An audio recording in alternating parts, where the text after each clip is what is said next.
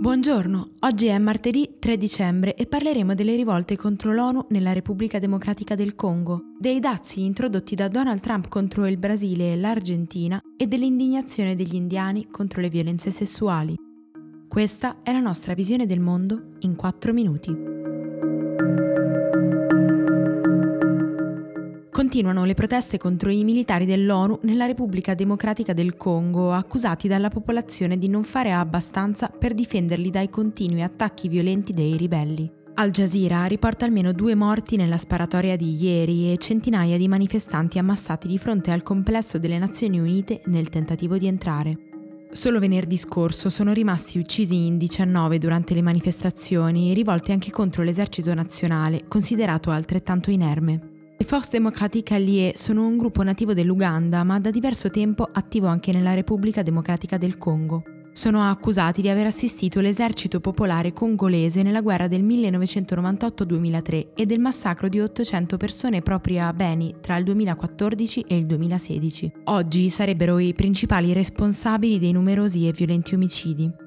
Meno di un mese fa le forze di sicurezza avevano annunciato un'offensiva contro le varie milizie presenti nel paese e da allora sono stati uccisi dozzine di civili in segno di ritorsione. In tutto questo, poi, nemmeno l'emergenza Ebola dà tregua ai congolesi. Dall'agosto dell'anno scorso il virus ha ucciso oltre 2000 persone e le continue guerre intestine non aiutano a debellare la malattia. Presidente statunitense Donald Trump ha annunciato l'introduzione di dazi con effetto immediato su acciaio e alluminio provenienti da Brasile e Argentina. La decisione è arrivata in risposta alla svalutazione delle monete da parte dei due stati che danneggia gli agricoltori. Trump ha poi esortato la Federal Reserve ad agire in modo che i paesi non traggano più vantaggio dal dollaro statunitense. Con queste nuove tariffe si apre di fatto un nuovo fronte di guerra commerciale per gli Stati Uniti, in parte inaspettato, considerato che Jair Bolsonaro è uno dei più stretti alleati di Donald Trump. Il leader brasiliano, infatti, è apparso stupito dall'annuncio, mentre il ministro degli esteri argentino ha dichiarato che inizierà al più presto a negoziare con il Dipartimento di Stato americano. Non si ferma in India l'indignazione popolare seguita allo stupro di gruppo e omicidio di una donna di 27 anni avvenuti la scorsa settimana a Hyderabad, nel sud del paese. Centinaia di persone sono scese in piazza nella città di Delhi per chiedere una pena esemplare contro i responsabili, inneggiando addirittura al linciaggio e alcuni parlamentari hanno portato il caso alle Camere. La polizia ha individuato e arrestato quattro uomini, ma i manifestanti chiedono un'indagine accelerata e leggi più severe per proteggere le cittadine indiane. Nel paese, infatti, la violenza sessuale sulle donne è una vera emergenza.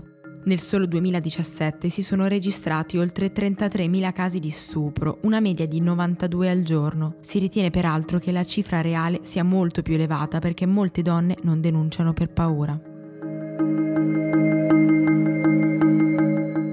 Il premier italiano Giuseppe Conte ha riferito di fronte al Parlamento sul caso, montato nei giorni scorsi da Lega e Fratelli d'Italia, sulla presunta firma segreta del MES.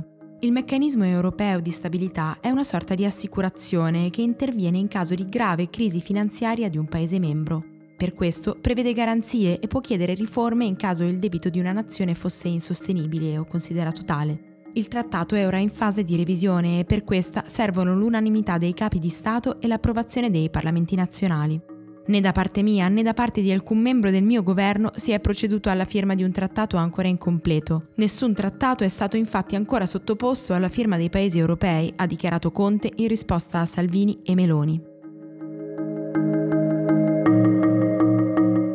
La Russia istituirà un nuovo portale enciclopedico nazionale in cui, da quanto dichiarato dal governo, le persone potranno trovare informazioni affidabili e costantemente aggiornate sulla base di fonti scientifiche verificate.